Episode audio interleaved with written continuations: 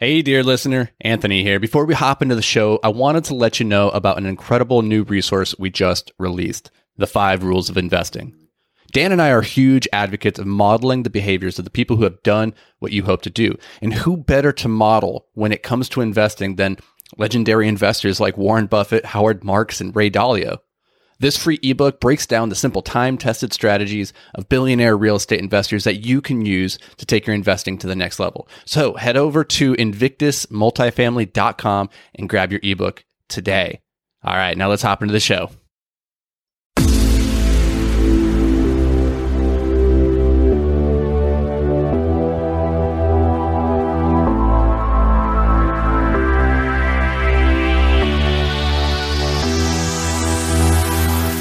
Hello and welcome to Multifamily Investing Made Simple in Under 10 Minutes. This is the podcast where we take the complexity out of real estate investing so that you can take action today. And on this day of all days, we are going to take the complexity out of how to vet an opportunity in under 10 minutes. So when a deal comes across your table, how are you going to look at that thing? Because the timer is ticking before you have to get your funds in and make a decision whether or not you want to be in this rodeo or not.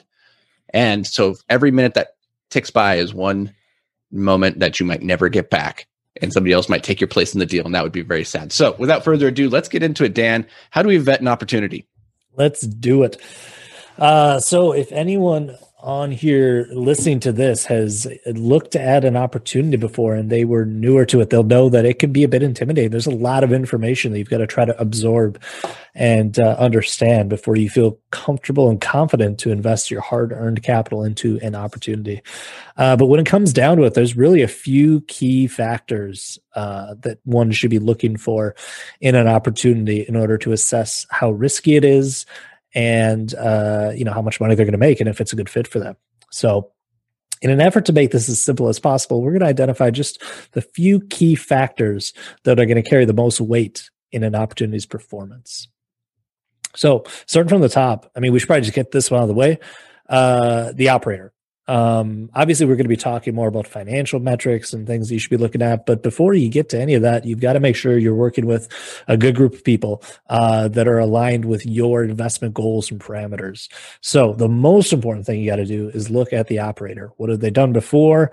Um, how long have they been in business um, and does their business plan their strategy align with your investment parameters a big one you got to check off the list this is, this is, the most this is easily the most important one but also if this is your first deal that you're ever looking at investing in then you've probably waited too long if you haven't even vetted the operators at this point in the process you mm-hmm. probably mm-hmm. should have done this in the weeks or even months leading up to this deal coming across your plate. Now, if you're a more experienced operator or uh, investor and you've maybe passively invested in a handful of other people's syndications and you, you're familiar with how it works, then maybe it's okay to see a deal for the first time from an operator and then go through that vetting process with them. But this is this is a pretty important one, so don't put this off until the deal is over on your table. It, that's probably a little bit too late in most cases. Mm-hmm.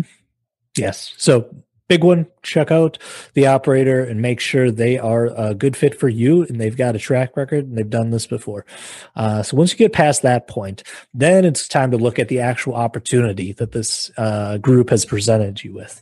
And like i said there's a few there's a handful of things that are going to be the biggest items that move the needle the most with respect to the risk profile of the deal and what you can expect to get out of it.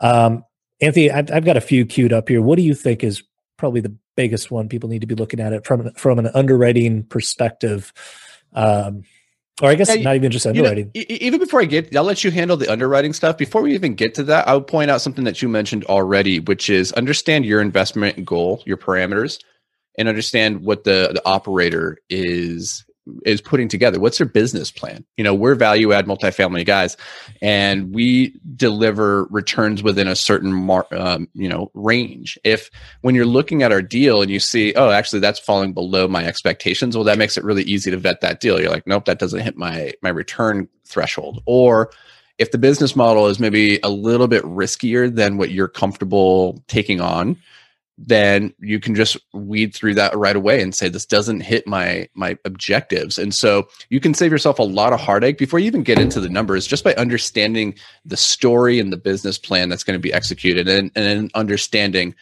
how does that fit with my objectives? And then once you're past that then you look at the returns and that's the next hurdle to get over which is okay if you want a minimum 10% cash on cash return let's say we're just throwing out a number and this deal's only turning back 9% well that's a really easy decision. It just doesn't hit the, the metric right? So move on. Or if it's close enough you just go deeper into understanding what were the underwriting assumptions and is it that it's just very very conservative and and real and uh, more realistic uh, environment that they might actually hit your your threshold. So there's some some variables there to understand, and so to understand how conservative or aggressive the underwriting is, I think we'll turn over to you and, and dive into a couple of those metrics now. Absolutely.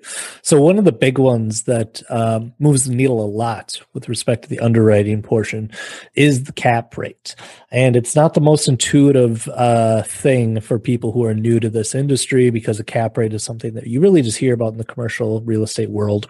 Um, but just know that it is a multiplier that is used in the valuation of a multifamily asset and it's a it moves the needle quite a bit because when uh, an operator acquires an asset, uh, they're acquiring it at a certain cap rate, and that's going to be somewhere close to the market cap rate for that area, that asset class. Um, and the way this can really move the needle a lot is the operator's assumptions about what that cap rate is going to do over the hold period. Specifically, uh, if there's going to be a refinance at some point, what are their assumptions about what the cap rate is going to be there? And then at the end of the deal, uh, what's the cap rate projected to be on the exit? And it's tough to, you know, forecast five, seven, ten years out into the future. Um, but everyone's got to do it to some degree to figure out what their asset's going to sell for at year five, seven, ten, or whenever they're they're going to sell it. And a little little move in that cap rate can have a big impact on the valuation of the property. So what is common out there in the uh, uh, underwriting world and the multifamily world is for that cap rate to incrementally uh, go up over time uh, which is actually inversely correlated to the value of properties. So a cap rate rising actually means that the market's getting softer and that you're not going to get paid as much for the same cash flow in the future.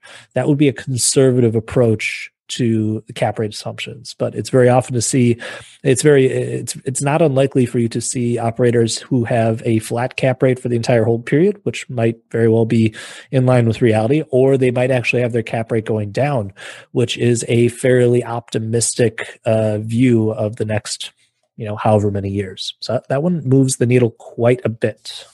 That one's so big that it bears repeating and kind of diving into and unpacking even more. Uh, Charles Dobens, who is the real estate syndication lawyer, says that the cap rate is the, the most powerful force in the universe, which mm-hmm. I don't know about that, but it is pretty darn powerful. And when you mentioned that it's hard to project into the future, five to seven years, I would say it's not just hard, it's impossible. Nobody can accurately forecast what the, what the weather is going to be like tomorrow, much less in five years. And so, um, a market that's a very complex environment, nobody knows what it's going to look like. Everybody's crystal ball is equally murky, and so without having clear prescience and understanding of what the future is going to hold, it behooves us to always err on the side of assuming that the future is going to be worse than the present. And if you do that, then when you get to the future and it is in fact worse in the present, then you won't be disappointed. The people that go astray, I think, in their underwriting, they tend to assume, oh, it's what's happened, what's happening now is going to keep happening. Growth is going to continue happening, or it's going to be good. And then they find themselves in a five year window uh, looking at a disposition in an environment where oh, things got worse. Uh oh, your numbers no longer work. And not only do they not work, but if your cap rate, like you mentioned, is off by just a little bit, it's going to affect the overall valuation of your building by a whole lot. And so I think the standard that we implement is about five bips per year getting worse, right? Or increasing by five bips. So five basis points every year uh, of the hold. And that just says that every year, the longer that we hold, the higher and higher the cap rate gets. Yeah, and just to kind of uh, illustrate exactly how big of a an impact this can have, uh, if we're looking at a property that we bought at a five cap on day one that had an NOI of two hundred thousand uh, dollars, that cap rate would imply a value of four million dollars, right? So if we've got something that produces two hundred thousand dollars in cash flow, we buy it at a five cap, uh, we're saying that's worth four million dollars. If we just change that to a six cap, so if we went from 5% cap rate to 6% cap rate, the value goes from $4 million down to 3,333,000. Um, so just one percentage point change on the cap rate changes into a big uh, change in the value of the property. All right, so we Moving are coming on. up towards the the top of the episodes. We got to fly through mm. a couple hmm. couple more things here to look at when vetting an opportunity. Yes, and the really for me it comes down to three levers, and these are the levers that we're making assumptions about. So whenever there's an assumption about what the future is going to hold, it behooves us to always err on the side of caution. So we already talked about the cap rate; that's the really big one. The next one I want to talk about is rent growth assumptions mm-hmm. and expense growth assumptions. Mm-hmm always assume that rent's going to grow less or slower than you assume it is, and that expenses are going to grow more than you think they are. Mm-hmm. So, whenever you can make an assumption that's less in your favor, you should make that assumption in the underwriting. And so, these are important things to look at when you're vetting a deal.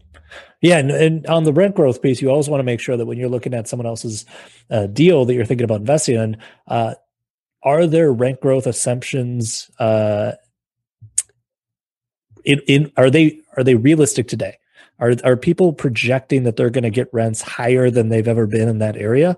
That's something that you want to be on the lookout for. If you're looking at a deal where they are getting their rent growth because the the property was under market rent and all the growth is just getting it up to par with the rest of the market, that's great.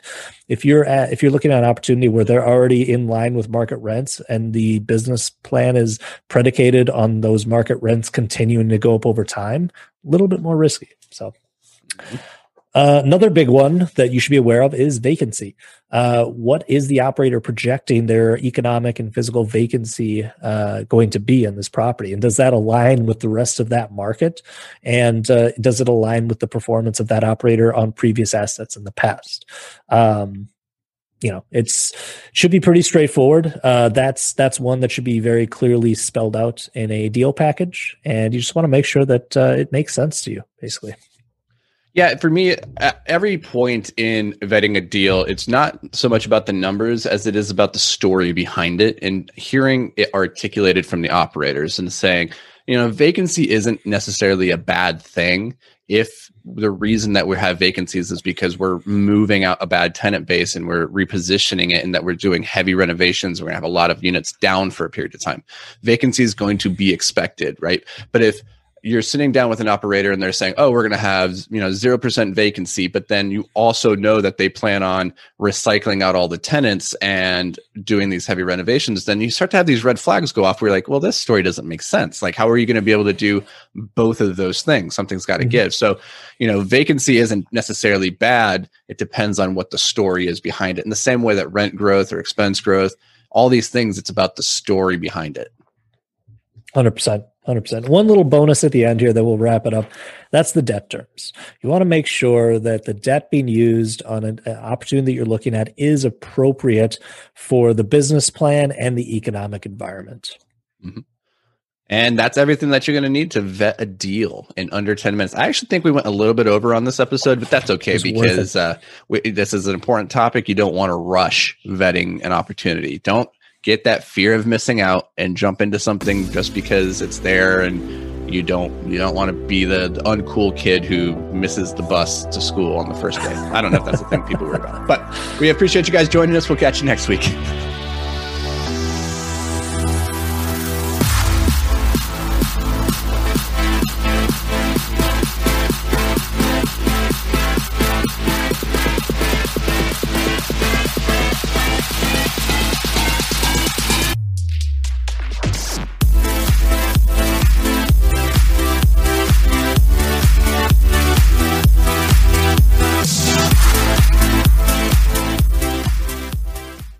Thanks for joining us for another episode of Multifamily Investing Made Simple. If you enjoyed the show, could you do us a massive favor?